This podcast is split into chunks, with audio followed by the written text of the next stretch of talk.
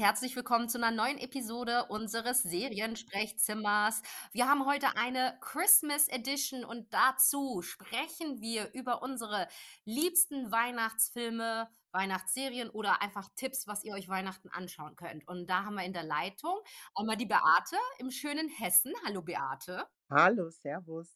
Und die Ricarda in Leipzig, oder? Bist du in Dresden? Nee, ich bin in Leipzig. Hallo. Gut, ich bin auch in Hessen. Also hallo, hallo, hallo. Alle sozusagen Home for Christmas. Beziehungsweise Ricarda, ich weiß nicht, Leipzig ist für dich schon Heimat, oder? Leipzig ist mein Home. Von daher, ich bin Home. Ihr Lieben, Weihnachten. Ist das sowas, was, wo ihr euch wirklich gerne hinsetzt und Weihnachtsfilme, Weihnachtsserien guckt? Oder seid ihr da kleine Anti-Grinches? Nicht Anti-Grinch, sondern Grinch. Der Grinch ist ja gegen Weihnachten. Das stimmt, ne? Anti-Grinch wäre wieder das, was ich bin. Ich identifiziere mich äh, tatsächlich sehr stark mit dem Grinch. Ich hatte jetzt auch neulich auf meiner Firmenweihnachtsfeier, da sollten wir uns alle natürlich irgendwie ein bisschen thematisch anziehen und ich hatte ein Kleid mit dem Grinch drauf an, um gleich nach außen zu tragen, wie meine Meinung dazu aussieht. Also ich bin absolut kein großer Weihnachtsfan, so was diesen ganzen Kitsch und dieses, ich sag mal, ein bisschen aufgesetzt Fröhlichkeit und alles ist schön und Friede in eure Herzen Ding angeht, da kann ich, dem kann ich halt einfach nichts abgewinnen. Und entsprechend, also mir bedeutet halt auch jetzt diese Tage nicht irgendwie so mega viel. Für mich ist das einfach, morgen ist Sonntag. Dass das jetzt irgendwie zufällig der 24.12. ist, ja, ist halt so, ne? Ich mache es ein bisschen mit, weil ich natürlich ein Kind habe und für das Kind macht man den Kitsch mit. Deswegen steht hier auch ein bisschen Weihnachtsdeko und ein Adventskranz und der ganze Kram. Ähm, ja, folglich, wenn ich jetzt von mir aus entscheiden könnte, würde ich da dem Ganzen gar nicht so diese krasse Bewertung zufließen lassen, wie das so die Gesellschaft handhabt. Mhm. Nichtsdestotrotz gibt es natürlich so ein paar Filme, die ich als Kind zum Beispiel immer gerne geguckt habe und Serien. Aber wollen wir vielleicht erstmal Beate zu Wort kommen lassen? Beate, erzähl mal, wie ist es bei dir und Weihnachten? Ich habe das Gefühl, ich kenne euch beide ja, ich liege irgendwie zwischen euch. Also ich tendiere mehr zu Ricarda, mir ist das Ganze auch ein bisschen zu unecht und zu kitschig und zu sehr auf Konsum ausgelegt, also dieses ganze Fest und alles drumherum.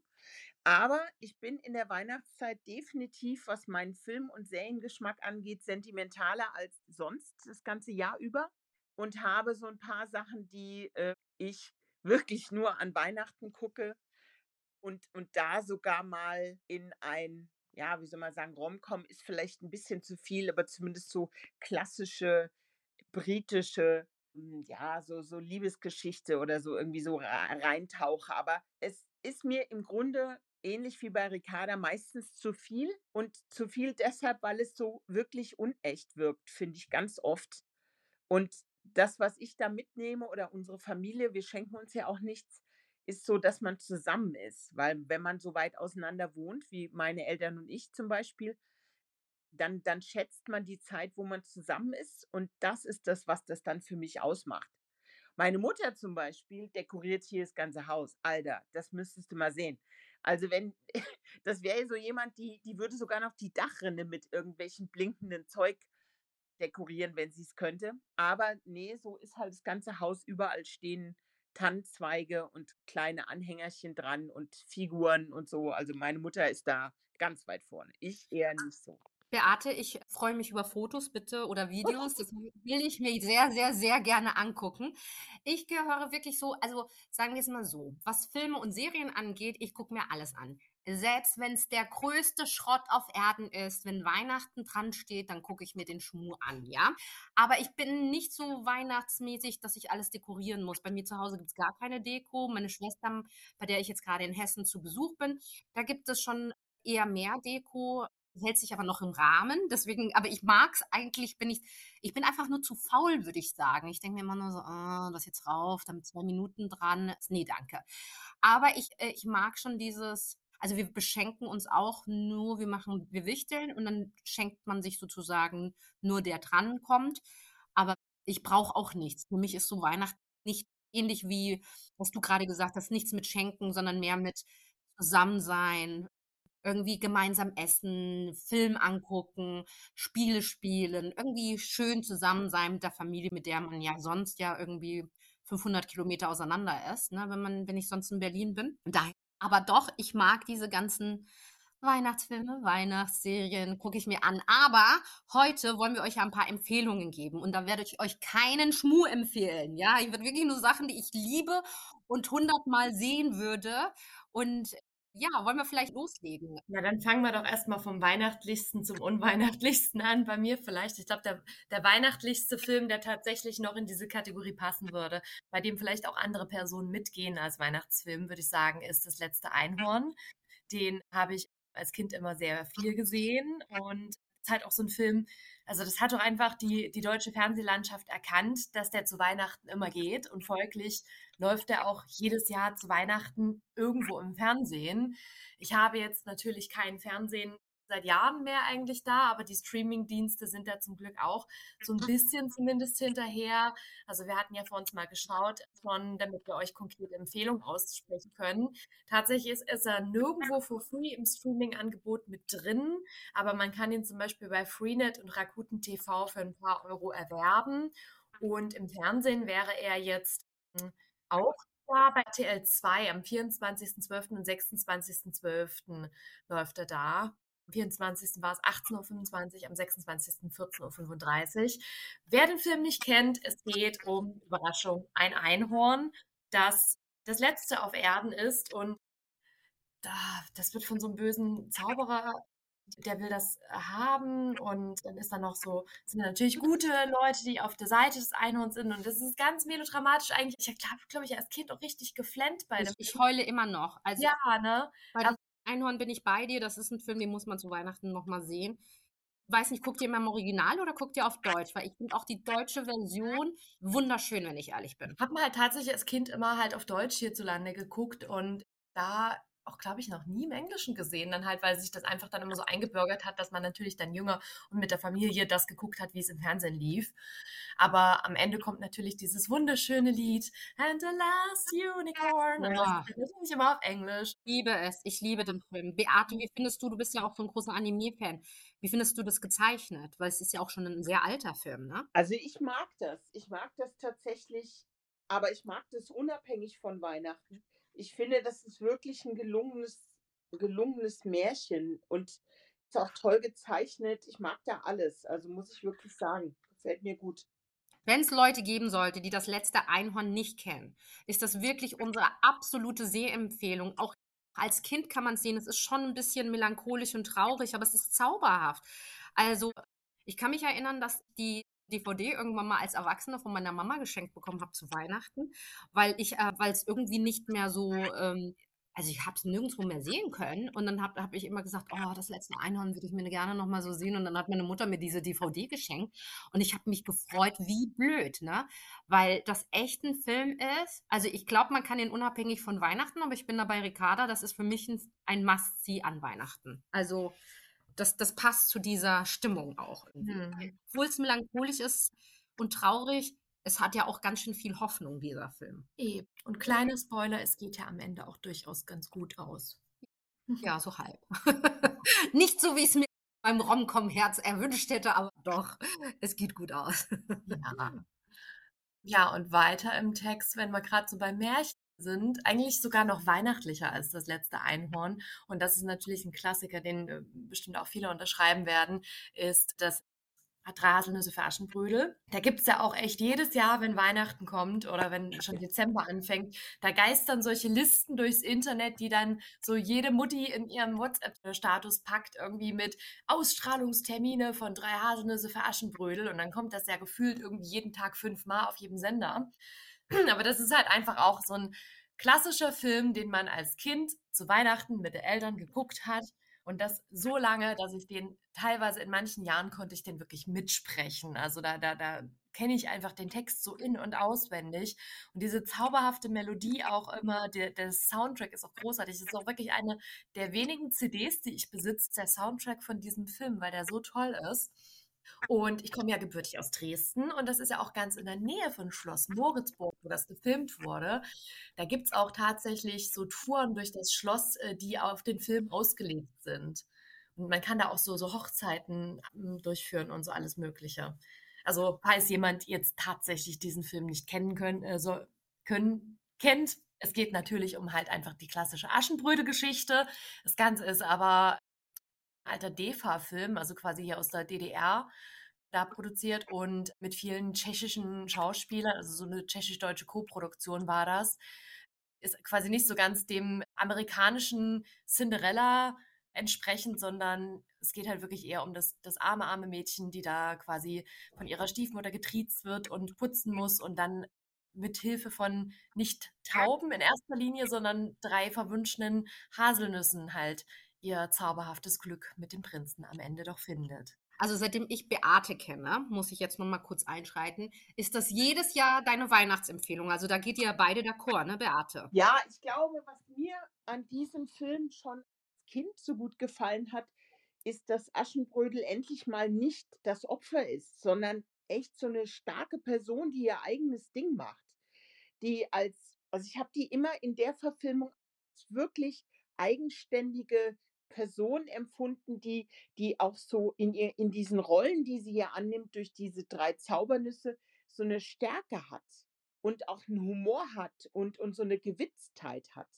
Und dass sie reitet und schießt und sich auf Bäumen versteckt und da rumklettert. Also mich hat das völlig fasziniert. Das war so die Zeit, als ich auch äh, zum Beispiel Emma Peel von den Avengers entdeckt habe, die ja auch so ein bisschen mein Kindheits Frauenvorbild war.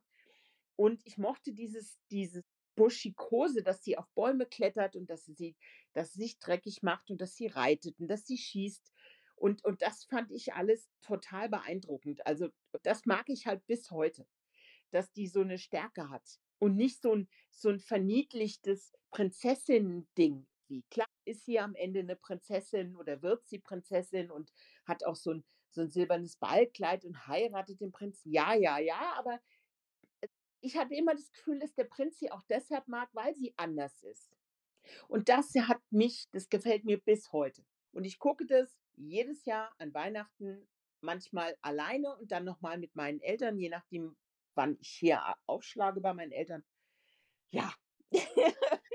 Ich muss, Theater, muss ja mal unbeliebt machen. Ich habe das als Kind geliebt und ich habe es, glaube ich, vor ein, zwei Jahren aufgrund einer Empfehlung von dir, Beate, nochmal geguckt und ich fand es unerträglich. Also sorry, es war so.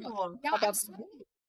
Ich kann's, ich fand's konnte es mir nicht angucken. Ich dachte, oh Gott, was ist denn das? Wie kann das sein, dass ich das als Kind so geliebt habe und das jetzt als Erwachsene so furchtbar finde? Kann es euch nicht sagen. Ich fand es ich fand's übel. übel. Also da bin ich jetzt echt ein bisschen geschockt. Ich weiß, ich habe ich hab versucht, das mit den Augen von früher zu gucken und vielleicht geht es halt irgendwann mal nicht mehr, ne? Und Ricarda, du hast ja dieses Jahr oder letztes Jahr sogar die Neuverfilmung und die war noch schlimmer, ne? Ja, da gab es ja diese schwedische Neuverfilmung dazu, die auch hierzulande lief und ich glaube, es war sogar auch irgendwie eine schwedisch-deutsche Koproduktion dann. Und da hatte ich sogar mit der Schau Hauptdarstellerin ein Interview und ich meine, haben es, glaube ich, als lieb gemeint Hommage an das Original intentioniert, aber es war halt einfach eher so ein liebloser Abklatsch und es hat halt nichts wirklich Neues dazu gebracht, sondern einfach irgendwie reproduziert und das aber halt nicht mit, dem, mit demselben Herz und Charme wie das Original einfach. Ich finde grauenvoll, grauenvoll und ich frage mich allen Ernstes, wer kommt auf die Idee, dass man das braucht? Wenn du so ein Original hast, mit so mit so prägnanten Figuren. Ich meine, es gibt Fanclubs auf der ganzen Welt für das Original. Ich, ich war mal bei einer Führung in diesem Schloss, weil wir da in der Nähe ein Video gedreht haben. Und da habe ich mir einen Tag freigenommen und bin da extra hin, um mir diese Ausstellung da anzugucken. Und bei dieser Führung, da waren Leute aus der ganzen Welt. Hm. Das ist ein richtiger Kult. Also man glaubt das, ich wusste das gar nicht, dass das so groß ist. Ich dachte halt immer, ja, so Deutschland, Österreich, Schweiz, Polen, vielleicht noch Tschechien, vielleicht Russland oder so, dachte ich so, das sind so die Länder, wo das halt lief. Aber das waren Amerikaner, die da vor Ort waren und völlig, da war eine, die ist extra in so einem Kleid, sie anhatte für so ein Ballkleid, ist die da rumgelaufen. Ja, na, da gibt es ja, wie gesagt, du kannst dort auch Hochzeiten in dem Stil des Films buchen auf dem Schloss und alles Mögliche. Also da ist schon so ein ganz schöner internationaler Kult, der mich auch ein bisschen tatsächlich an, um jetzt mal ein bisschen abzuschweifen, den Film The Sound of Music erinnert. Ich weiß nicht, ob ihr den kennt. Ja, da geht es um die, die österreichische Sängerfamilie Trapp, die dann von den Nazis in die USA vertrieben ja. wurde. Und dieser Film ist eine amerikanische Produktion, wurde aber in Salzburg gedreht. Und ich habe den tatsächlich zum ersten Mal in meinem Leben in Tokio gesehen, weil mir den meine japanische Schwägerin vorgesetzt hat, weil die Japaner unfassbare Fans von diesem Film sind, weil die einfach diese europäische Kultur und so dieses vermeintliche diese frühe Neuzeit und noch so ein bisschen Mittelalter-Kitsch und so, das romantisieren die so krass und finden das so geil. Also als mein Bruder die besagte Frau, meine japanische Schwägerin, geheiratet hat, wir haben das, diese Feier fand tatsächlich in Salzburg statt, auf dem fucking Schloss, in dem The Sound of Music gedreht wurde. Also das erinnert mich jetzt quasi nur an, an den ähnlichen Fankult, den quasi ja auch Drei Haselnüsse hat. Und um noch kurz auf dein, deine rhetorische Frage zurückzukommen, wer braucht das wegen der Neuverfilmung? Also das ist ja quasi eher so eine Grundsatzdebatte, aber ich kann es an sich dahingehend so ein bisschen nachvollziehen, weil ich das bei vielen anderen Na Neuverfilmungen von Klassikern immer wieder sehe, dass es einfach ein bisschen für die neuen Generationen doch notwendig ist, um sie an solche klassischen Filme ranzubekommen weil die sich einfach nicht von sich aus hinsetzen und so einen alten Film angucken, weil das nicht mehr den modernen Sehgewohnheiten entspricht.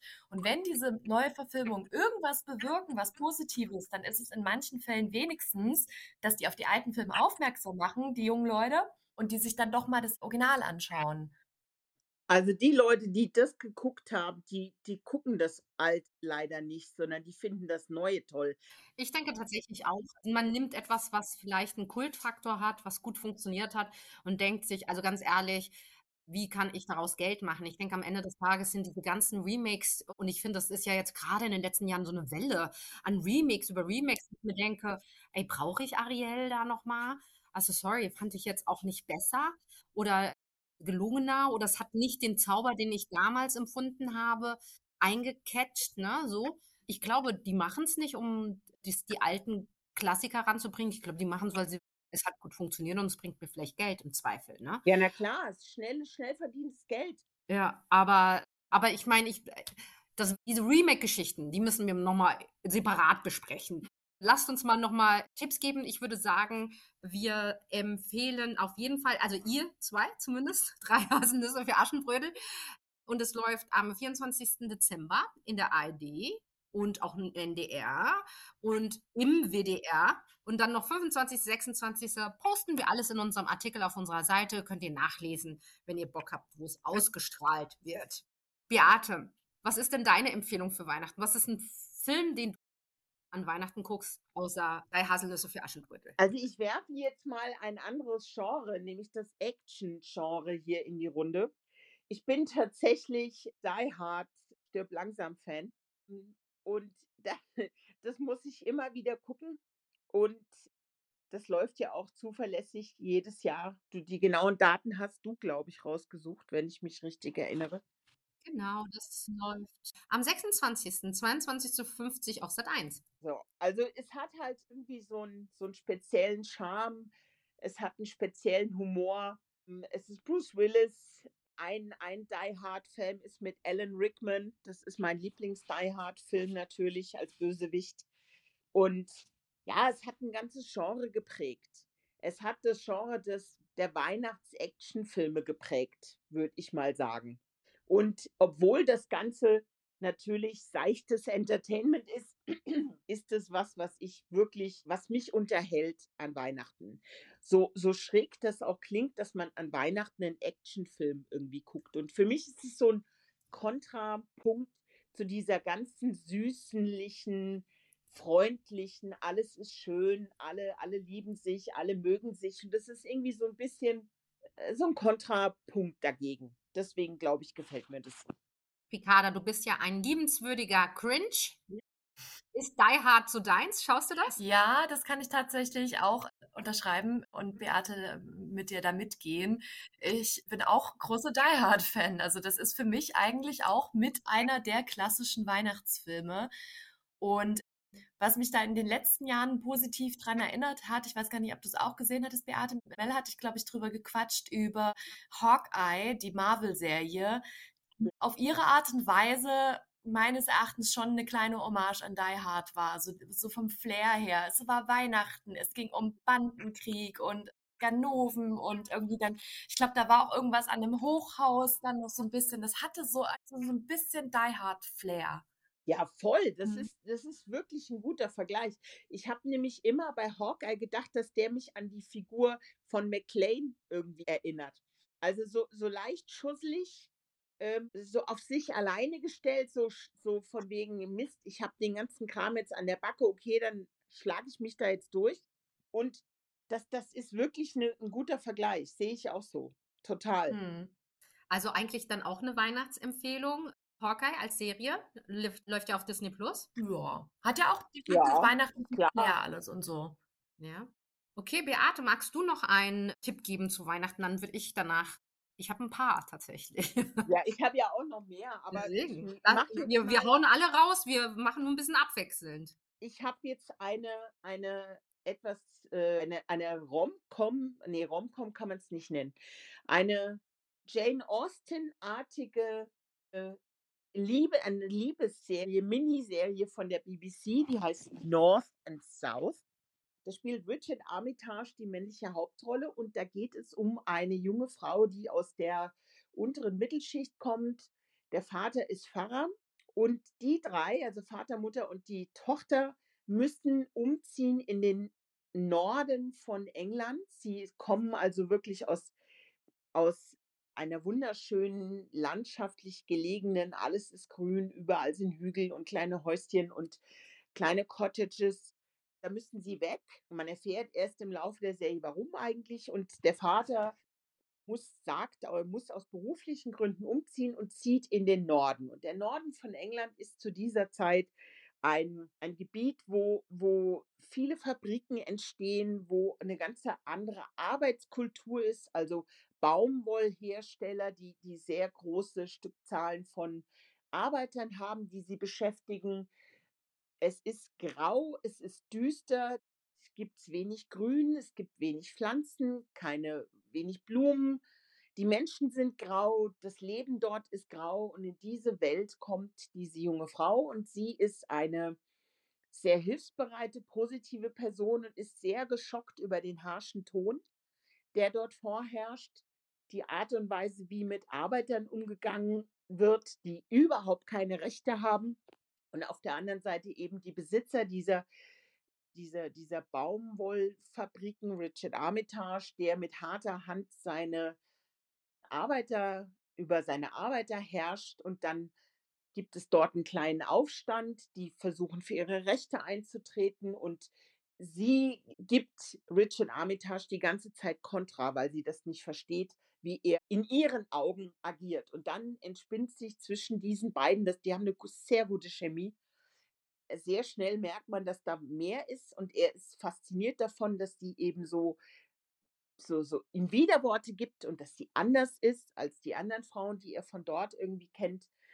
Und dann lernt sie natürlich einige der Arbeiter kennen und beginnt denen zu helfen und dann entspinnt sich da Freundschaften und äh, aber die reden die ganze Zeit so ein bisschen aneinander vorbei. Das kennen wir ja von Jane Austen. Und, und es gibt sehr viele Missverständnisse, bis die irgendwann sich annähern können. Und dann will ich aber nicht zu viel verraten. Aber es ist sehr emotional, es ist spannend. Man fiebert mit diesem Liebespaar oder möchte gern Liebespaar die ganze Zeit mit und ärgert sich maßlos, dass die nicht zusammenkommen und möchte denen am liebsten die ganze Zeit als Zuschauer sagen, jetzt redet doch mal normal miteinander.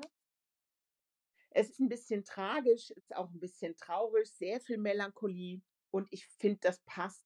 Es hat auch gesellschaftskritisch einige Punkte, einige interessante Punkte und für mich passt es deshalb in die Weihnachtszeit. Es ist aber allerdings in Deutschland nicht verfügbar. Ich würde empfehlen den BBC-Player, den man für 30 Tage kostenlos äh, laden kann, euch mal anzuschaffen, weil die BBC hat in ihrer Mediathek fantastische Dokus und Serien und Filme sowieso. Und das ist eine Miniserie, für die es sich lohnt, sich mal so einen Account anzulegen für 30 Tage eben kostenlos. Ich glaube, über Prime könnte man es auch aber kaufen, ne? Es ist nicht kostenlos ja. verfügbar, ne? Also, Kennt ihr die Serie eigentlich? Nee, gar nicht. Tatsächlich habe ich gedacht, muss ich da demnächst mal reinschauen. Kennst du sie, Ricarda? Äh, mir hat sie auch nichts gesagt. Ich habe sie jetzt auf Beates Empfehlung hin mal gegoogelt. Mir sagt der Roman tatsächlich was von Elizabeth Gaskell. Die ist ja eine quasi ja Jane Austener Autorin damals gewesen, die im Studium mal begegnet und ich glaube, ich habe das Buch bestimmt mal in der Hand gehabt, aber nicht gelesen. Ne? Aber es klingt auf jeden Fall sehr gut und werde ich mir mal auf die Liste setzen. Also kann ich nur empfehlen, ich, wie gesagt, ich glaube, ich mag Sachen, die so an Weihnachten, Sachen, die so ein bisschen melancholisch sind und vielleicht so einen düst, leicht düsteren Unterton haben. Ich glaube, das könnte ich so für meine Sachen als Oberbegriff drüber schreiben. Und das ist auch sowas. Also ich habe seit vier Jahren einen absoluten neuen Lieblingsfilm zu Weihnachten, den ich hier wirklich jeden, jeden, jeden empfehlen kann. Wer genau reinhören möchte, es gibt auch einen Podcast von uns. Da geht's, der heißt nämlich, der Film heißt Klaus, läuft auf Netflix. Ich weiß nicht, ob du den kennst, Ricarda. Beate und ich haben den schon mal besprochen. Nein. Oh mein Gott. Was umgehe ich? Das ist mir zu weihnachtlich. Nein, Ricarda, wirklich. Das ist zwar weihnachtlich, absolut, aber da geht es halt so um die Entstehung von, wie Santa Claus entstanden ist. Und die ist so liebevoll und anders. Also es geht eigentlich um Postboten. Und das ist der Sohn eines Reichen, ja, vielleicht der nur Post, also so, der fast das ja, Imperium von der Post hat, ja. Und äh, sein Sohn ist halt super ein verwöhntes Kerlchen, aber er sagt halt natürlich, du musst jetzt mal äh, ein Postbote werden, das alles, damit du das irgendwann mal übernehmen kannst. Aber der ist halt wirklich ganz arg verwöhnt und und äh, die Ausbildung, die ja, macht er dann halt mal so hahaha nebenbei und und boykottiert das Ganze, denkt dann, dass er dann vielleicht nicht arbeiten muss, aber dann sagt dann der Vater, nö, du, also wenn du weiterhin von mir profitieren möchtest, dann ich schicke dich jetzt für ein Jahr nach Smerensburg und da musst du, also am Arsch der Welt, ja, irgendwo, und da musst du eine Postfiliale aufbauen. Also, und kurz zwischengerufen klingt das für mich bis dahin, und ich bin jetzt die absolute Skeptikerin hier an der Stelle, klingt ein bisschen wie die Weihnachtsgeschichte trifft DHL-Propaganda. Nee, also glaube, nee. glaube nee, nee, nee, nee, nee, nee, nee, nee, nee, nee. Das ist wirklich anders. Ja. Also wirklich, ich bin mir sicher, dein Sohn wird das lieben. Also ich habe so vielen Leuten mit Kindern diese, ja. diesen Film empfohlen. Jedem. Und alle haben den damals mit ihren Kids geguckt. Und wie viele Nachrichten ich bekommen habe von Leuten, die gesagt haben, mein Gott, ist das gut. Ja. Das ist so schön. Es ist auch wirklich. nicht Disney, es ist nicht Disney, es eben, ist auch nicht, es ist nicht lieblich gezeichnet. Es ist, es ist tatsächlich lustig und harsch und, und irgendwie kreativ und außergewöhnlich. Und es ist auch ein, tatsächlich ein spanischer Animationsfilm, ein spanischer Weihnachtsanimationsfilm. Und es war wirklich für mich eine, so eine Überraschung, mit was für eine Kreativität man an die Weihnachtsgeschichte gegangen ist, ja. Ich kann das wirklich, wenn ihr diesen Film noch nicht gesehen habt, ja. Man muss noch nicht mal Animationsfilm Fan sein. Man muss auch nicht Kinder haben. Es ist also die, ich habe diesen Film gesehen. Ich glaube, Beate hatte mir empfohlen damals. Ja. Und ich habe ihn sofort geliebt, Rotz und Wasser. Ich heule jedes Mal, jedes Mal. Es ist ein Film, der ans Herz geht und der wie kein anderer für mich derzeit diesen Weihnachtsspirit einfängt. Und zwar hat nichts, also es hat auch was mit Geschenken zu tun, aber am, im Grunde mit der Essenz, was, was Geschenke bewirken. Ne? Sie kommen vom Herzen, sie sollen jemandem eine Freude bringen. Und ach, also Ricarda, deine Hausaufgaben, und da möchte ich nichts hören. Du musst dir Klaus angucken. Okay, okay, okay. Dann, dann man glaubt danach wieder an das Gute der Menschheit, wenn man Klaus Der Zug ist bei mir schon lange abgefahren. nee, aber dann, dann haue ich den während der Weihnachtstage jetzt mal drauf und dann hauen wir uns mal aufs Sofa und schauen uns das doch mal an. Ja, macht es. Und ich bin mir sicher, du wirst sofort verstehen, was wir was meinen. meinen. Okay, okay. Der ist wirklich unkonventionell, der ist anders, der ist eben nicht so, so übertrieben super kitschig, sondern der kommt ganz, ganz ehrlich und ganz, man fühlt das richtig, was da passiert. Ja. Es ist nicht so erzwungen so, ihr müsst das jetzt fühlen, wie das ja ganz oft bei so Weihnachtsfilmen. Nein, das ist bei dem wirklich anders. Und die Tatsache, dass das Spanier sind, die diesen Film gemacht haben, diesen Animationsfilm, das, das sagt eigentlich schon alles, weil die haben auch immer so eine leichte Düsternis und drunter. Äh, denk an Pans Labyrinth. Ja, ich habe auch gleich an Benicio del Toro denken müssen. Nicht Ja, Benicio, voll. sondern Also- Guillermo del Toro. An den. Ja, Mhm. also es ist wirklich, es ist anders. Es hebt sich so wohltuend von dem Disney-Kitsch ab. Ja, tatsächlich. Es ist wirklich kein Disney-Kitsch. Und das, das ist eigentlich zeitgleich mit, wir haben ja dann, erinner dich, nachdem wir Klaus gesehen haben, habe ich dir das Jahr drauf, äh, das Jahr darauf ja, wie hieß es, Wolf, oh ja, auf Apple TV, ne? genau, das ja Das- auch so wundervoll ist. Also das geht auch in eine ähnliche Richtung. Wie heißt das denn? Wolfman? Wolf- Wolfwalker, nee, war das Wolfwalker? Wolfwalkers, Ja. genau. Das ist auch genau, also es ist auch wieder so, so eine animierte Sache, die auch anders ist. Hm. Und, und die eben nicht diesen klassischen, super kitschig zugezuckerten, alles ist rund, alles ist niedlich, alles ist toll, Disney-Touch hat. Null. Mhm. Und das macht Klaus so besonders. Und Also es ist trotzdem humorvoll. Ist jetzt Ja. beispielsweise als das letzte Einhorn, was ja auch ein Animationsklassiker ist, aber der ist, der, der ist, der hat zwar auch lustige und leichte Stellen, aber der ist schon ein bisschen melancholischer insgesamt. Klaus ist wirklich funny und ein bisschen düster und irgendwie edgy und es geht ans Herz. Da gibt es Figuren, die werden, die, du wirst sofort, du wirst sofort dein Herz an diese Figuren verlieren und der ist extrem anders. Okay. Also wirklich, wenn ihr Klaus nicht kennt, ist das, also das ist meine absolute, absolute Empfehlung. Ich weiß, der ist erst seit 2019 da, aber seit vier Jahren mein absoluter Weihnachtslieblingsfilm. Also ich, ich kann mir jetzt mittlerweile kein Weihnachten ohne Klaus vorstellen. So hat es mein Herz erobert, dieser Film.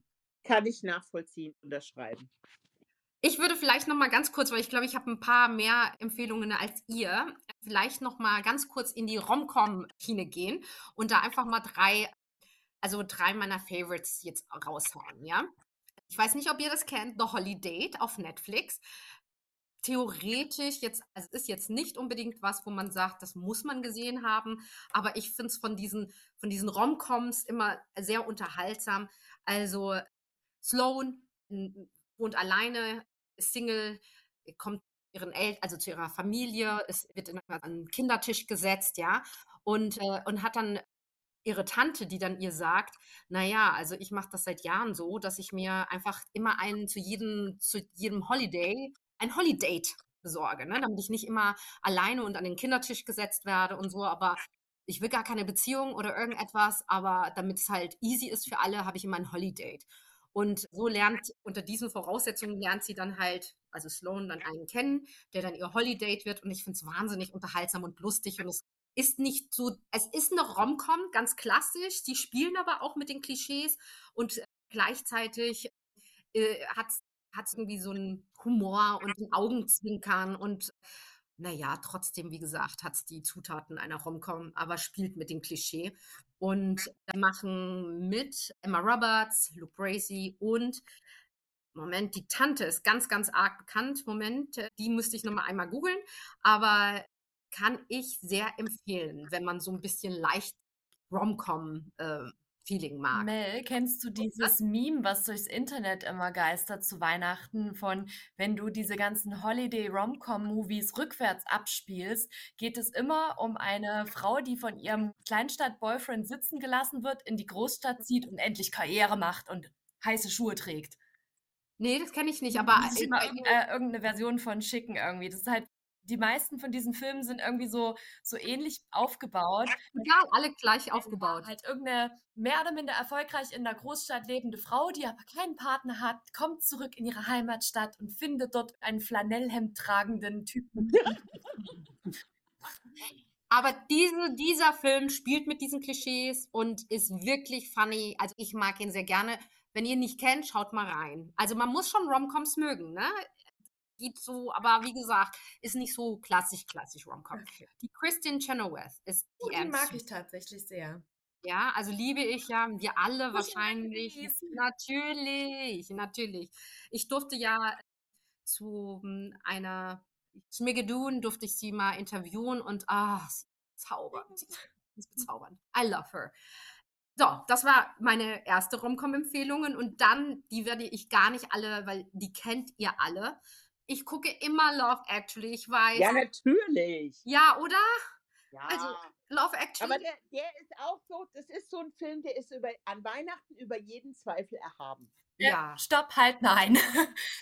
Ich, ich kann sogar auf diese Parade äh, rainen, weil ich den tatsächlich, also ich habe den ganz, ganz lange komplett boykottiert und dann habe ich ihn vor ein paar Jahren mir endlich doch mal angeschaut und fand ihn einfach nur problematisch, weil also einerseits ganz schön viel Fettshaming betrieben wird, dafür die ich kenne keine Namen mehr. Da war diese eine Person, die die ganze Zeit hier mit dem Premierminister dann diese Ja. Affäre einging. Das hat mich Richtig. ehrlich gesagt sehr an die ganze Monika Lewinsky-Geschichte erinnert, weil die ja auch immer auf ihr Gewicht sehr reduziert wurde und das dort irgendwie so ein bisschen ähnlich geartet war.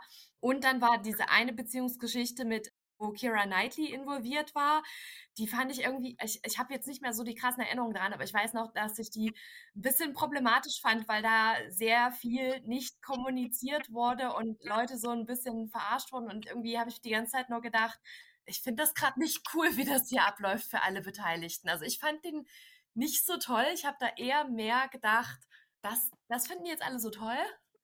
Warum? Aber vielleicht ist das auch eine ähnliche Sache wie, wie was ich vorhin gesagt habe mit drei Haselnüsse für Aschenbrödel. Wenn man es wenn man's jedes Jahr guckt, dann ist das wie eine, wie eine Tradition. Wenn man es vielleicht zum ersten Mal guckt, nach einer langen Zeit oder zum ersten Mal guckt insgesamt, dann kann man, also ich weiß schon, was du meinst und ich bin da völlig d'accord, wobei bei dem Fat-Shaming das ja irgendwie den Spiegel hoch, äh, hochhält, ne? Weil am Ende des Tages wird ja immer gesagt so, ey, sorry, das ist ja, das ist ja Bullshit, ne? Aber ich gucke das wirklich, seitdem es rausgekommen ist, jedes Jahr und ich liebe und ich weiß, es ist nicht ein perfekter Film und da sind so viele Sachen und auch Emma Thompson die Geschichte, ne, mit ihrem Mann und geht ihr fremd und und tatsächlich gab es vor Jahren dann nur mal auf Twitter von den Machern einer, der dann endlich gesagt hat, weil es immer so offen gehalten wurde, ist doch, dass der fremdgegangen ist, Mhm. ne, der, der Ehemann. Ich liebe den trotzdem. Also ich sag nicht, dass es der beste Film auf Erden ist, aber Love Actually gehört zu, bei mir zu Weihnachten. Ist bei mir. Nee, ich glaube, dass, dass, ich glaube, dass man diesen Film heute so nicht mehr machen würde. Nee. Also wenn man heute diese Arten von Liebesgeschichten in Verbindung, die stehen ja alle irgendwie so in Verbindung, erzählen würde, würde man andere erzählen. Ja. Also man würde, man würde gemischt äh, auch andere Paare wählen. Man würde, man würde anders mit bestimmten Themen umgehen. Ja, definitiv. Aber von wann ist der denn? Kann da mal einer für euch nachgucken? Ja. Mache ich sofort. Red ruhig ich weiter. hätte jetzt 99 oder sowas geraten. Mal schauen, wie nah ich dran bin. Ja, Redet ruhig weiter. Ich recherchiere parallel. Ja, weil ich glaube halt, dass, dass die fangen ja auch immer so einen gewissen Zeitgeist auf, Filme, wenn sie irgendwie rauskommen. Und ich glaube, 2003. Ja, fast. echt, ich dachte, Mhm. der wäre älter. Nee, 20 Jahre ist er jetzt alt. Tatsächlich. Also auch noch ein Jubiläumsjahr. Ja, aber es gab halt, ich glaube halt, dass in den letzten 20 Jahren sich massiv was verändert hat. Massiv. In der Art und Weise A, wie Frauen porträtiert werden und B, wie man Beziehung definiert, wer, welche Paare man als Liebespaare definiert, das hat sich ja massiv geändert.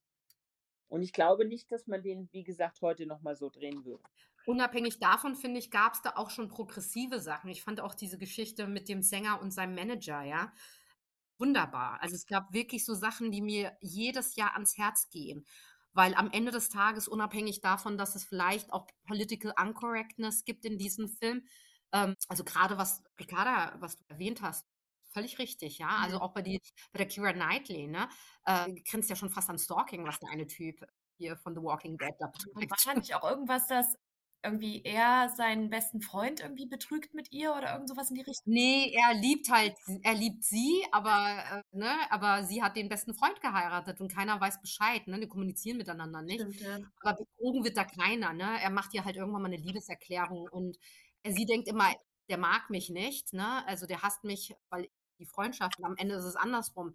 Er konnte es nicht ertragen, weil er verliebt in diese Frau ist, Mhm. ne? Aber es grenzt schon so ein bisschen, das ist schon, sind schon Alarmglocken-Sachen, ne? Ja. Aber ich meine, wenn ich mir überlege, was auch für großartige Schauspieler da mitmachen, ne? Ich glaube, die Essenz des Films, und deswegen mag ich ihn wirklich, ist, dass wirklich es immer in, also dass es immer um Liebe geht und, und dementsprechend liebevoll bei vielen Sachen ist, ne? Aber ja, es ist kein unproblematischer Film, gerade heute, da habt ihr völlig recht. Trotzdem ist das ein Film, den ich jedes Jahr gucke und trotzdem deswegen auch empfehle. Und meine letzte Rom-Com, und dann kommen wir wieder weiter zu, äh, zu dir, Ricarda. Liebe braucht keine Ferie oder im Original The Holiday. Also, äh, ich weiß nicht, muss ich da noch was erklären? Kennt ihr den? Oder? Welcher ist der mit Jude Law? Genau, mit Jude Law und Cameron Diaz und ja, ja wo die, die die Häuser tauschen. Ich habe keine Ahnung ja. von nix, so eine Filme gucke ich nicht. Ich liebe den sehr. Ich liebe ihn sehr. Was soll ich sagen? Ich finde, das ist so, es gibt so viel gut. Holiday, ja, ja, mein Tipp. Guck den. The Holiday auf Netflix, Love Actually auf Prime Video und Liebe braucht keine Ferien auch auf Prime Video. So, das wären erstmal meine Romcom. Ich habe noch ein paar Empfehlungen, aber kommen wir nochmal zu dir, liebe Ricarda. Ja, also ich kann eigentlich ansonsten nochmal, das hatte ich mir jetzt zwischendurch noch ein, nochmal in die Märchenrichtung gehen, weil ich habe da jetzt nochmal ein bisschen die Gedanken kreisen lassen. Ist jetzt auch nicht wirklich ein klassischer Weihnachtsfilm, aber ich finde, Weihnachten ist immer so die Zeit auch so ein bisschen, wo ich zumindest früher in meiner Kindheit viel Märchenfilme geschaut habe. Und eine Filmreihe, die mir da auf jeden Fall in Erinnerung geblieben ist und die ich auch inzwischen tatsächlich auf DVD besitze mal wieder gerne schaue, ist Prinzessin Fantagiro. Das ist eine spanische Märchenfilmreihe. Sagt die euch irgendwas? Ja, natürlich. Ja. Ich kenne sie tatsächlich nicht. Das ist ganz, ganz großartig und äh, trifft jetzt auch so ein bisschen in die Kerbe dessen, was Beate vor uns gemeint hat mit äh, bei drei Haselnüsse für Aschenbrödel, dass du so angesprochen bitte warst von so einer starken persönlichen Persönlichkeit als Frauenrolle. Es geht da um eine Prinzessin, wie der Name schon sagt, die sich aber halt nicht so ganz diesem Schicksal so fügt und natürlich jetzt nicht unbedingt so Kleidchen tragen will, sondern sie will lieber auch mal kämpfen und sie will auch für ihr Königreich einstehen und es verteidigen und die kämpft halt und macht Schwertkampf und Bogenschießen und es sind insgesamt zehn Filme mit verschiedensten Handlungsschränken, wo immer mal wieder verschiedene Bösewichte auftauchen und der Prinz auch teilweise, also das kehrt so ein bisschen auch diese Klischees um, weil da teilweise in manchen der Teilen ihr Geliebter entführt wird oder ihm was passiert und sie als die Prinzessin diejenige ist, die ihn dann rettet und so. Und das war, ich weiß gar nicht, wann der ursprünglich rausgekommen ist, muss ich mal kurz googeln, aber der ist nicht sehr neu und trotzdem 1991 kam der erste Film davon raus und trotzdem war der schon so progressiv in dieser Umkehrung, dass die Frau halt die Heldin ist und den Mann errettet. Als, glaube ich, bekannteste Schauspielerin ist da als die böse Hexe Brigitte Nielsen auch tatsächlich mit drin. Ansonsten sind das eher, okay, Mario Adorf sagt tatsächlich auch was, aber es ist eher ansonsten eher so spanische Darsteller, die man jetzt nicht so groß kennt. Aber sehr, sehr großartige Filmreihe, kann ich uneingeschränkt empfehlen. Und äh, ja, Prinzessin Fantagiro ist einfach ikonisch. Also ich habe die tatsächlich auch mal gecosplayt, als ich noch Cosplay gemacht habe, aktiv. Also ganz, ganz toll. Also ich kann mich erinnern, als das damals das erste Mal im Fernsehen lief, war das etwas, worüber jeder geredet hat. Alle. Und alle haben das völlig, also haben das eingesogen und, und ständig geguckt und man hat zu Hause gesessen man hat an dem Abend nichts anderes gemacht, keine Termine ausgemacht, weil man das gucken wollte.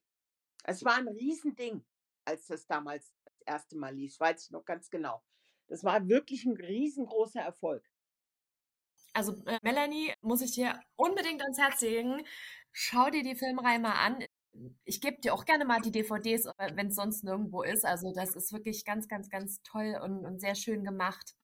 Und nicht animiert, sondern tatsächlich mit Scha Schauspielern. Mario Adorf. Wie gesagt, Brigitte Nielsen ist dabei, Mario Adorf. Ich habe gerade noch ein bisschen geschaut, wen man sonst noch kennen könnte. Ursula Andres, Angel Angela Molina, ist das die Frau von, von dem Darsteller männlicher Art mit dem Nachnamen Molina? Haben die was miteinander zu tun? Ich weiß nicht.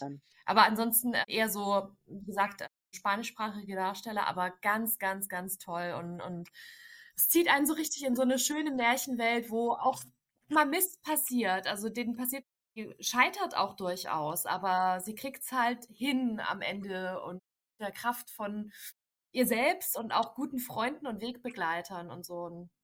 Sehr, sehr schön. Werde ich mir auf jeden Fall notieren. Vielen Dank, Ricarda.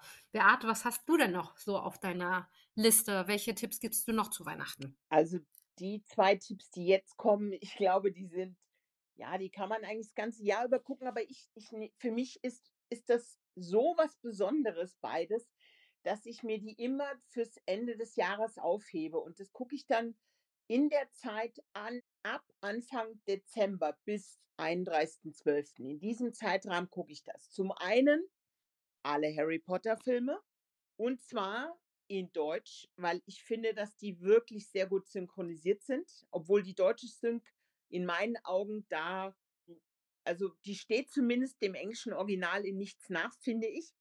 Ich finde, die sind wirklich sehr gelungen und äh, das Harry Potter kennt jeder, die Bücher kennt jeder, da muss man gar nicht viel sagen. Es gehört irgendwie zu meinem Jahresendritual und ich habe die schon so oft gesehen und ich habe die Bücher auch schon so oft gelesen. Aber mich fasziniert diese Welt jedes Mal aufs Neue und äh, ich mag diese Reise des Helden, weil das ist ja generell das, was das Thema eigentlich ist, eine Heldenreise und erwachsen werden und ein, sich verändern als Person. Ich finde es toll. Ich bin großer Luna Lovegood-Fan, das ist meine Lieblingsfigur. Ähm, und ich mag es einfach. Also ich mag nicht alle Filme gleich. Ähm, es gibt, finde ich, Unterschiede von der Qualität bei den Harry Potter-Filmen. Und das Ende ärgert mich bis heute. Ich habe das bei den Büchern nicht verstanden. Ich habe das bei den Verfilmungen nicht verstanden, warum Harry Potter am Ende nicht stirbt. Das ärgert mich bis heute. Ich vermute aber, dass das ein, ein Zugeständnis daran war, dass es eigentlich Kinderbücher sind. Insofern vielleicht nachvollziehbar. Aber Harry Potter, das ist das eine. Und das andere. Warte, warte, warte, Beate, dazu habe ich Fragen. Okay, klar. Liest du auch die Bücher oder ist das wirklich? Ja, natürlich. Ja, ja, also, habe ich ja gerade, ich ja gesagt. Ah, auch, ja. Also parallel zu auch am Jahresende liest du auch die Bücher nochmal. Ja, die, nee, die lese ich, die Filme gucke ich immer vom 1. bis 1. Dezember bis 31.12. gucke ich irgendwie in diesem Zeitraum die Filme. Die Bücher lese ich alle paar Jahre Ah ja. zwischendrin das, das Jahr über mal. Also ich habe es Mhm. gerade vor, wann habe ich es? Letztes Jahr habe ich alle Harry Potter Bücher mal wieder gelesen. Ah, schön. Und. Ricarda, du hast ja deinen Sohn ein bisschen an Harry Potter Ja, geführt, ne? also wir hatten jetzt angefangen zur Einordnung, der ist acht und er hat jetzt dieses Jahr zum ersten Mal die Hörspiele gehört. Und wir haben dann auch neulich mal den ersten Film dazu geschaut. Den, er hat nur den ersten Film, das erste Buch als Hörspiel gehört bisher. Haben uns darauf geeinigt, dass er quasi mitwächst mit den Kindern aus Hogwarts und pro Lebensjahr nur einen Teil bekommt, damit das so ein bisschen auch, es wird ja auch zunehmend ein bisschen reifer dann, damit es nicht zu viel auf einen Schlag ist. Und beim Film muss ich sagen, musste ich durchaus mit ihm auch ein paar Stellen überspringen, so mit dem, mit dem Troll und mit der Myrtle da auf dem Klo. Das war ihm alles ein bisschen zu dunkel und doch noch ein bisschen gruselig. Also ich denke schon, je nach Kind kann man da mit acht rangehen. Aber es ist vielleicht jetzt noch nicht für jedes Kind ab acht so die Filme das Richtige. Aber an sich hat es ihm durchaus gefallen. Ich muss tatsächlich auch ein bisschen grinsen, weil meine Schwester mag auch immer die Filme zu Weihnachten gucken. Ich bin nicht so ein großer Fan der Filme. Ich mag die Bücher tatsächlich lieber. Da, da kann ich mir mit dem Film nicht mal hundertprozentig anfreunden. Aber ich kann das schon verstehen, dass man die mag, ja. Also bei mir hängt das ein bisschen damit zusammen, dass ich die Bücher einfach so phänomenal finde. Da kann das, da habe ich wie so eine kleine Blockade oder eine Sperre. Das, da bin ich nicht so, ja, so ein Fan der Filme. Ich kann das nicht so separieren. Aber finde ich auf jeden Fall eine sehr gute Empfehlung. Und Ricarda, danke auch nochmal für die Einschätzung, dass, weil gerade wenn man vielleicht auch sensiblere Kinder hat, Mhm. so wenn du meinst, acht ist ein okay Alter, aber vielleicht sollten die Kinder nicht sechs sein, damit man dann mit den Kindern dann Also da müssen auch alle Eltern dann so ein bisschen ihr Kind vielleicht selbst einschätzen können, äh, wie, wie ängstlich ist das oder sensibel und da so für sich eine Einschätzung finden. Also es gibt ja zwar diese FSK-Einschätzung, aber an sich finde ich, da hat auch jeder Elternteil so ein bisschen die Eigenverantwortung irgendwie zu gucken, was, wie ist mein Kind so drauf und was kann ich ihm zumuten. Ja. Okay. Dann, Beate, du, ich hatte dich unterbrochen. Du hast noch einen zweiten Tipp. Ja, also das ist eine Filmreihe und auch die kennt jeder und auch die Bücher kennt jeder. Aber das ist auch ein Ende des Jahres Ritual. Also diese zwei Sachen sind eigentlich mein großes Ende des Jahres Ritual. Damit schließe ich immer mein Jahr ab. Ähm, Und auch die drei Filme haben etwas Dunkles, Düsteres, sehr Trauriges unten drunter, wie auch Harry Potter. Das ist Herr der Ringe. Ähm, Ich werde nie den Moment vergessen, das erste Mal Herr der Ringe gelesen habe. Da war ich 16. Das war irgendwie Anfang der 80er, direkt als das Buch das erste Mal in Deutschland überhaupt verlegt wurde. Ich glaube, das war Ende der 70er, Anfang der 80er wurde es in Deutschland das erste Mal verlegt. Rausgekommen ist es in den 50ern in England.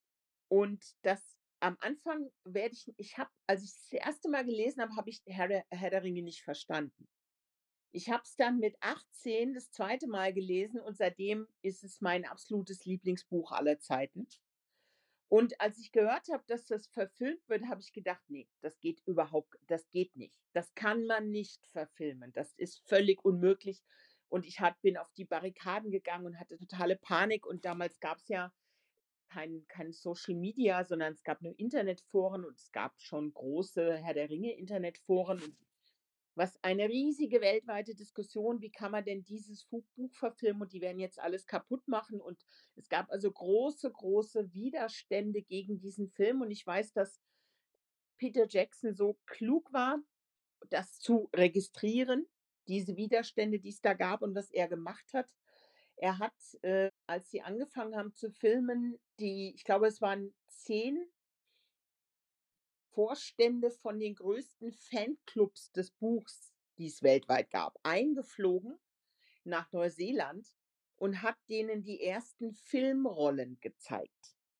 Und nachdem die das gesehen hatten, war das Thema äh, gegen diesen Film zu sein erledigt weil die das gesehen haben, sofort verstanden haben, dass Peter Jackson ein Riesenherr der Ringe-Fan ist, dass Philippa Boyens, die ja das Drehbuch mit ihm geschrieben hat, ein Riesenherr der Ringe-Fan ist und sehr viele Schauspieler, die da mitspielen, eben auch ganz, ganz langjährige, große Herr der Ringe-Fans sind. Und damals, dadurch wurden sämtliche Befürchtungen zerstreut.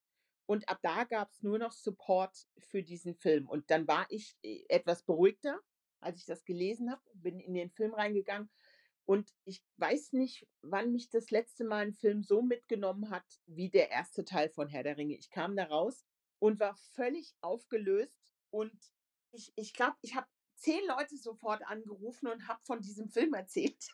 Ich war natürlich in der Nachtvorstellung und ich kann mich erinnern, das war so einer der ersten Filme, da konnte man eine Vorstellung gehen, die war um 24.01 Uhr begann die.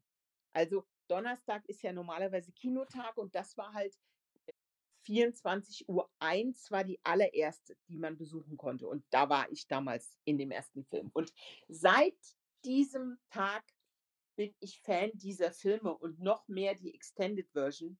Und jetzt kommt's von der deutschen Synchronisation, weil die so unglaublich gut ist, weil sie so anspruchsvoll ist und diese alte, alte Sprache von Tolkien auf Deutsch in, in dieser alten deutschen Sprache wiedergibt, wie in der ersten Übersetzung von Margaret Carew. Ähm, und die, die deutschen Stimmen sind so perfekt für die Figuren. Die sind perfekter, finde ich, als das, als das Original. Und es, der Film schafft es jedes Mal, und egal wie oft ich den sehe, dass er mich zu Tränen rührt und mich total mitnimmt und ich den einfach aufsauge und angucke. Ich kann da nicht mehr sagen, es ist mein Lieblingsfilm aller Zeiten, mein Lieblingsbuch aller Zeiten und ich gucke das jedes Jahr. Ich weiß nicht, ob ich dir das jemals erzählt habe, Beate, dass ich bei am Red Carpet des dritten Films war und die Darsteller interviewen durfte. Habe ich dir das jemals Ich war doch auch damals da. Warst du auch da? Ja, natürlich. Ich war bei der Pressekonferenz wo sie nämlich gefragt wurden, wie sie denn die deutschen Stimmen finden. Ja. Und alle, unisono alle, haben gesagt, dass, dass, dass die deutschen Stimmen noch besser zu ihren Charakteren passen würden, wie ihre Originalstimme. Und ich weiß, dass Peter Jackson erzählt hat, dass er ein, als er den Vertrag für den Film abgeschlossen hat, in seinem Vertrag eine Klausel hatte, dass er für die wichtigsten Kinomärkte der Welt ein Final Go oder Say hat, was die Synchronisation angeht. Und in seinem Vertrag stand, dass die im Land jeweils beste Synchronisationsfirma diesen Film synchronisieren muss. Und darauf haben sie Wert gelegt. Und er hat damals in einem Interview gesagt, dass er die deutsche Synchronisation für die weltweit beste hält. Und das kann ich nur 100% überschreiben. Und ich kann mich erinnern, dass in dieser Pressekonferenz erst ähm, Ian McKellen, der den Gandalf spielt, aufgesprungen ist und gesagt hat, oh mein Gott, die deutsche Stimme, wie gut ist bitte meine deutsche Stimme? Und ich kann es halt wirklich nur, und ich gucke ja nur Originalfilme und Serien schon mein ganzes Leben. Aber diesen Film gucke ich im Deutschen, in der deutschen Synchronisation. Ricarda, bist du denn Herr der Ringe-Fan? Ja, tatsächlich auch. Und ich kann mich auch daran erinnern, als es damals im Kino anlief und im ersten Teil war ich, glaube mindestens sechsmal im Kino. Und ich bin eigentlich sonst nicht so der häufig Kinogänger. Und vor allem halt, also ich gucke an sich auch Filme nicht häufig wieder, weil es einfach so viel mehr Neues gibt. Und ich komme ja nicht mal dazu, das ganze Neue zu gucken. Und ich habe halt Zeit nicht, alte Sachen nochmal zu gucken, wenn ich derweil auch was Neues gucken könnte. Aber damals, das war echt einer der Filme, zu dem ich mehrfach ins Kino gegangen bin. Glaube ich auch dann, als der, der dritte kam, irgendwann bei irgendeinem Kino-Happening war, wo alle drei hintereinander liefen, wo du quasi die ganze Nacht im Kino verbracht hast. Habe auch Herr der Ringe gecosplayt. Ich habe immer Eowyn gemacht das Outfit von dieses wunderschöne lange Kleid mit so einer golden, goldenen Lining in den Ärmeln drin und so, weil sie so mein Lieblingscharakter war. Die, die taffe Frau, die den verdammten Nazgul zeigt, wo der Hammer hängt. Also, ich finde die Filme auch großartig. Hab nur leider nicht die Kapazität, immer so wieder und wieder zu gucken. Und ich habe, also ich war, glaube ich, selten so schnell schockverliebt in einen Schauspieler wie in Aragorn, Viggo Mortensen. Ich kann mich noch genau an die Sekunde erinnern, dieser Mann auftaucht. Mir ist das Herz stehen geblieben. Ohne Scheiß. Kann ich auch. Und danach war für mich alles vorbei. Über Jahre war für mich alles andere völlig egal, aber Viggo Mortensen. Völlig. Das war ja auch, also es war auch, hat ja perfekt für diese Rolle gepasst, ne? War wie die Faust aufs Auge. Ja, und wenn man die ganzen, es gibt ja um Herr der Ringe herum, um diesen Dreh, so viele außergewöhnliche Geschichten, was alles bei diesem Dreh passiert ist. Und gerade Viggo Mortensen ist ja so jemand, der sich mit 300 Prozent in eine Rolle reinwirft. Ich weiß nicht, ob ihr die Geschichte kennt. Und zwar hat er, um in seine Rolle reinzukommen, hat er in, in seinem Kostüm und seinem Schwert in der Nähe von, ich glaube, Wellington drei Tage im Wald verbracht und hat das aber niemandem gesagt. Er war irgendwie verschwunden. Und dann plötzlich gab es einen Anruf von der Polizei bei Peter Jackson im Production Office, weil die einen Typen aufgenommen haben, der mit Schwert, also mit einem richtigen Schwert und merkwürdiger Kleidung aus dem Wald in die Stadt reinlief und völlig verdreckt war. Und das war Viggo Mortensen. So ein richtiger Streicher halt. Ja, voll. Und der hat ja, und man muss sich überlegen, ich weiß nicht, ob ihr diese eine Szene kennt, wo die, die, die suchen die verschleppten Hobbits und, und kommen an einen riesigen Berg mit Leichen von, von Orks, die verbrannt worden sind nach einer Schlacht. Und dann finden sie ja den Gurt von einem von den, von den beiden Hobbits, die verschleppt worden sind. Und Vigo denkt, also Aragorn denkt, er ist tot und tritt vor lauter Wut, was er denkt, gegen einen Helm, der da liegt. Was er nicht weiß, dass unter diesem Helm ein Stein liegt. Und während er in dieser, in der Aufnahme da dran tritt, bricht er sich den Zeh. Und er bricht aber nicht ab, sondern nimmt diesen Schmerz, den er da gespürt hat, weil er gegen diesen Stein getreten hat. Ich glaube, der hat sich den Zeh gebrochen in der Szene und legt das halt in diese Szene mit rein. Krass. Und das merkst du in dieser Szene. Also diese ganze Trauer, weil sie denken, die Hobbits sind tot, kommt da noch mehr zum Tragen, weil er diesen Schmerz, also diesen physischen Schmerz gerade ge gespürt hat. Also das ist, und das Interessante ist ja, Viggo Mortensen war ja nicht die erste Wahl. Die hatten ja erst einen anderen Schauspieler. Und als sie mit dem angefangen haben zu drehen, haben sie festgestellt, der ist als Typ viel zu jung. Der wirkt noch überhaupt nicht wie ein weil die Dunedain, also dieses, dieses Geschlecht der, der Menschheit, dort in diesem Film oder in diesem Buch, in dieser Geschichte, ist ja eins, was sehr, sehr alt ist. Und Aragorn ist ja zu dem Zeitpunkt, in dem wir uns in dieser Gesamtgeschichte befinden, schon 80. Und sie brauchten, sie haben dann festgestellt, man braucht einen Mann, der eine gewisse Reife ausstrahlt, aber noch nicht alt aussieht. Und so war da gibt es diese wundervolle Geschichte, wie er davon erfahren hat. Er war mit seinem Sohn Äh, der lebte, lebte von seiner Frau getrennt und hat dann seinen Sohn auch alleine aufgezogen und lebten in LA und dann kam ein Anruf und er wurde gefragt, ob er sich das vorstellen kann und dann hat er den Telefonhörer hingelegt und hat seinem Sohn davon erzählt, dass er gefragt wurde, ob er bei Herr der Ringe mitspielen will. Sein Sohn ist ein Ultra-Fan, was die Bücher angeht und hat dann, ist vollkommen ausgeflippt. Was für eine Rolle, was für eine Rolle. Und dann hat er gesagt, ja, der Aragorn. Und er so, was? Papa, sofort, sofort, du musst sofort diese Rolle annehmen. Und er hat dann wirklich, ohne das Buch zu kennen, weil er hat das Buch noch nicht vorher gelesen gehabt, er wusste davon gar nichts, hat er aufgrund seines Sohnes diese Rolle angenommen. Und zwei Tage später saß der in einem Flugzeug nach Neuseeland und hat auf diesem Flug das erste Mal das Buch gelesen. Krass. Guter Junge. Also das sind so viele Stories, die da drumrum sind. Also die Geschichte von den Tattoos, ich weiß nicht, ob ihr die kennt, wo sich dann die, die neuen Gefährten haben, da kam dann einer auf die Idee, lass uns doch alle Matching Tattoos haben. Und dann haben die sich alle tätowieren lassen mit dieser neuen, die neuen haben die sich alle eintätowieren lassen. Und ach mein Gott, es gibt so viele Stories um, um diesen Dreh herum. Irre. Also eine, abs eine absolute Weihnachtsempfehlung. Ja, was mir auch so gut gefällt, sind die Frauenfiguren. Wenn du dir überlegst, wie alt dieses Buch ist und, und wie modern und mutig die Frauen in dieser, in diesem in dieser Geschichte Wobei sind. man dazu auch sagen muss, ich weiß nicht, ob du das kennst, da hat mir ja mal jemand versucht, die Filme zumindest ähm, anhand des Bechteltests zu analysieren. Und es gab irgendwie nicht eine einzige Szene, bei der zwei Frauen miteinander interagieren, außer irgendwie meine Mutter-Tochter oder so. Na ja, klar. Ich meine, das ist das ist ja logisch. Es wir gucken wir sind ja ein das ist ja eine Gesellschaft, die männerdominiert ist, wo die Männer die Krieger sind. Aber dafür, dass das so eine Gesellschaft ist, finde ich, sind da Frauenfiguren dabei, die hätte ich in so einem Umfeld überhaupt nicht erwartet.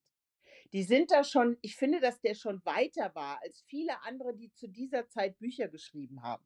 Ich meine, guck dir an, von wann Herr der Ringe ist. Mhm. Ende der 50er Jahre im Original. Und das ist eine Zeit, da gab es überhaupt keine, also wo gab es denn da bitte in der Literatur schon, also wenig, dass es solche Frauenfiguren gab. Ich finde es bemerkenswert. Ja. Und natürlich, nach dem heutigen Standard ist das, was du gerade gesagt hast, ja überhaupt kein, ja, überhaupt kein Kriterium. Aber damals fand, also für damals hat mich das schon sehr angesprochen, dass es so Frauenfiguren wie Eowyn und Arwen gab. Also deine absolute Weihnachtsempfehlung, Beate, ja? Ja. Sehr schön. Dann würde ich noch mal ganz gerne ein paar Klassiker in den Raum werfen und mal gucken, ob das was ist, was ihr auch schaut. Was ist denn mit der Sissy-Trilogie? Nein. Schaut ihr nicht? Auch negativ. Also mich hat tatsächlich einmal eine Freundin dazu genötigt und hat gesagt, das ist ein Weihnachtsritual, da musst du jetzt durch. Ich habe es mit angeguckt und es hat mir überhaupt nichts gegeben. Also ich habe früher das wirklich immer geguckt, jetzt auch tatsächlich seit ein paar Jahren nicht mehr, aber ich habe Freundinnen, die das immer noch gucken. Ich schreibe euch nachher auch in, die, in den Artikel rein, wann es läuft, falls ihr es nicht verpassen wollt. Was ist mit der kleine Lord? Bin ich auch. Ja, also ich kann sagen, dass ich das früher mit meinen Eltern immer geguckt habe, aber ich bin jetzt, äh, keine Ahnung, also das ist sowas, was ich nicht mehr gucke. Hm. Nee. Und du, Ricarda, auch nicht? Komme ich auch nicht ran. Was natürlich trotzdem süß ist, ne, mit dem Enkel und seinem Großvater. Ich habe es jetzt auch schon länger nicht gesehen. Und was ist mit Das Wunder von Manhattan? Habe ich tatsächlich noch nie gesehen, aber so von dem, was ich glaube, davon zu wissen, ist es jetzt auch nicht unbedingt die Art Film, die mich anziehen würde. Bei mir auch nicht. Nie gesehen oder? Doch, einmal gesehen, aber nicht, keine Ahnung, ist irgendwie nicht meins. Also, das sind die Klassiker, die ich euch jetzt mal so in den Raum werfe. Wenn ihr die sehen wollt, die laufen natürlich alle zu Weihnachten. Ich schreibe euch rein. Jetzt würde ich noch mal ganz gerne, ganz zum Abschluss, noch mal zwei Weihnachtsserien in den Raum werfen. Guckt ihr Weihnachtsserien oder auch eher nicht? Was ist denn eine Weihnachtsserie? Also zum Beispiel Home for Christmas, eine norwegische Weihnachtsserie. Da gibt es zwei Staffeln von. Läuft auf Netflix. Weihnachten zu Hause. Also ist auch nicht so meins, weil das, wir haben ja schon etabliert, dass ich nicht so der klassische Weihnachtskitsch-Fan bin und das ist ja dann quasi nur ein Weihnachtskitsch-Film noch mehr in die Länge gezogen. Also von daher nicht unbedingt mein, mein Bier. Also eigentlich, also bei Home for Christmas oder Weihnachten zu Hause geht es halt um eine Ja, im Grunde die gleiche Geschichte vielleicht wie vorhin, dass wir gesagt haben, hey, wird nicht ganz akzeptiert, zu, weil sie als einzige in der Familie Single ist. Die ist eine, eine Krankenschwester und und dann denkt sie sich, lügt sie ihre Familie an und sagt, nee, ich bin nicht Single, ich komme zu Weihnachten mit jemandem. Und dann datet sie herum und eigentlich ist es eine sehr unterhaltsame. Ich fand es überraschend gut, aber auch sehr norwegisch. Fand es gut, die Serie. Und gab auch eine zweite Staffel. Ja, geht auch, geht auch mächtig mal zur Sache, muss man sagen. Ist jetzt nicht so eine nur Tralala-Serie. Ansonsten mag ich tatsächlich eine Young Adult Serie, die heißt Dash and Lily, läuft auf Netflix auch. Und da geht es um Lilly, die ein großer Weihnachtsfan ist, äh, Dash, der nicht so ein äh, Weihnachtsfan ist. Und die lernen sich nur schriftlich kennen, weil sie irgendwie wie eine Art Schnitzeljagd in, in einer, also sie hinterlässt ein Buch, wo sie Aufgaben, ähm, ja, sie derjenige, der es findet, muss eine bestimmte Aufgabe erfüllen, um äh, mehr Informationen, um sich so zu kennenzulernen. Und die kommunizieren eigentlich fast nur über dieses Buch und die Geschichte läuft parallel. Fand ich für eine Young Adult Christmas Serie also ziemlich sweet, wenn ich ehrlich bin. Schon mal gesehen, gehört? Nope. Noch nie. Noch nie. Du auch nicht, Beate, ne? Young Adult ist auch nicht so ganz deins. Ja, wir haben ja schon oft über das Thema Young Adult gesprochen. Mit wenigen Ausnahmen ist mir das meistens zu hohl zu Dash und Lilly kann ich gar, gar nichts sagen. Das habe ich noch nie gesehen und auch noch nie davon gehört. Kann also dir nichts dazu sagen, ob mir das gefällt oder nicht. Aber jetzt wahrscheinlich vermutlich nicht eine Sache, die du sagst, oh, muss ich unbedingt gucken. Naja, wie, wie gesagt, Young Adult bin ich ja eher mit auf Kriegsfuß, bis auf wenige Ausnahmen. Ich glaube, wie heißt das? Sex Education ist eine der wenigen positiven Ausnahmen, wenn man das als Young Adult bezeichnen will. Da habe ich endlich mal alle vier Staffeln dieses Jahr geguckt. Können wir gerne separat nochmal drüber sprechen. Ja. Muss nicht unbedingt zu Weihnachten gesehen ja. werden. aber, definitiv eine Empfehlung, die wir mal demnächst mal aussprechen könnten. Ja, gut. Habt ihr denn noch letztes Wort, letzte Empfehlungen, bevor wir jetzt unser Weihnachtsspecial beenden, damit die Leute auch äh, die Chance haben, alles, was wir empfehlen, tatsächlich in den nächsten Tagen zu schauen? Also mich würde mal interessieren, Weihnachtsfilm- und Serienvorschläge, die so komplett aus dem Rahmen fallen. Also wenn unsere Zuhörer mal uns in die Kommentare schreiben, ob sie irgendwelche Vorschläge haben, die, die man erstmal so gar nicht mit Weihnachten in Verbindung bringen würde, das würde mich mal interessieren, ob da jemand solche Vorschläge hat. Das werden wir doch in die Social Media reinschreiben und gucken, was da für Vorschläge gibt. Finde ich eine ganz super, eine ganz super Idee. Kader, wie sieht es bei dir aus? Ich würde als abschließendes eigentlich nur vielleicht noch hinzufügen, dass egal wie ihr Weihnachten verbringt, nehmt euch ein bisschen Zeit für euch und folgt nicht unbedingt immer den Ansprüchen, die die Gesellschaft hat irgendwie. Also es ist vollkommen wurscht, wie man Weihnachten verbringt. Manch einer legt da, wie ich zum Beispiel, so gar keinen Wert drauf. Man muss nicht unbedingt bei der Familie hocken. Man muss nicht all diesen ganzen Kitsch mitmachen. Es ist auch vollkommen okay, arbeiten zu gehen, einfach nur auf dem Sofa zu hängen und Serien zu gucken oder verdammt nochmal gar nichts zu tun. Also macht, was ihr für richtig haltet. Verbringt einfach ein paar schöne Tage. Da, das sehe ich genauso. Hauptsache, man macht was, was einen gut tut. Und manchmal ist tatsächlich vielleicht auf der Couch und Filme oder Serien gucken gesünder als äh, irgendwie mit der Familie rumzustreiten. Ne? Also, das stimmt. Insofern, no judgment von unserer Seite. Wir äh, versorgen euch nur mit guten Tipps, die Filme und Serien ihr euch angucken könnt, wenn ihr ohnehin ein bisschen Zeit habt zu schauen. Ihr Lieben, trotzdem fröhliche Feiertage. Wie ihr es feiert, seid dahingestellt, aber von unserer Seite habt eine wirklich schöne, schöne Zeit. Egal, was ihr macht und wie ihr es macht. Frohe Weihnachten! Frohe Weihnachten! Tschüss! Tschüss! So.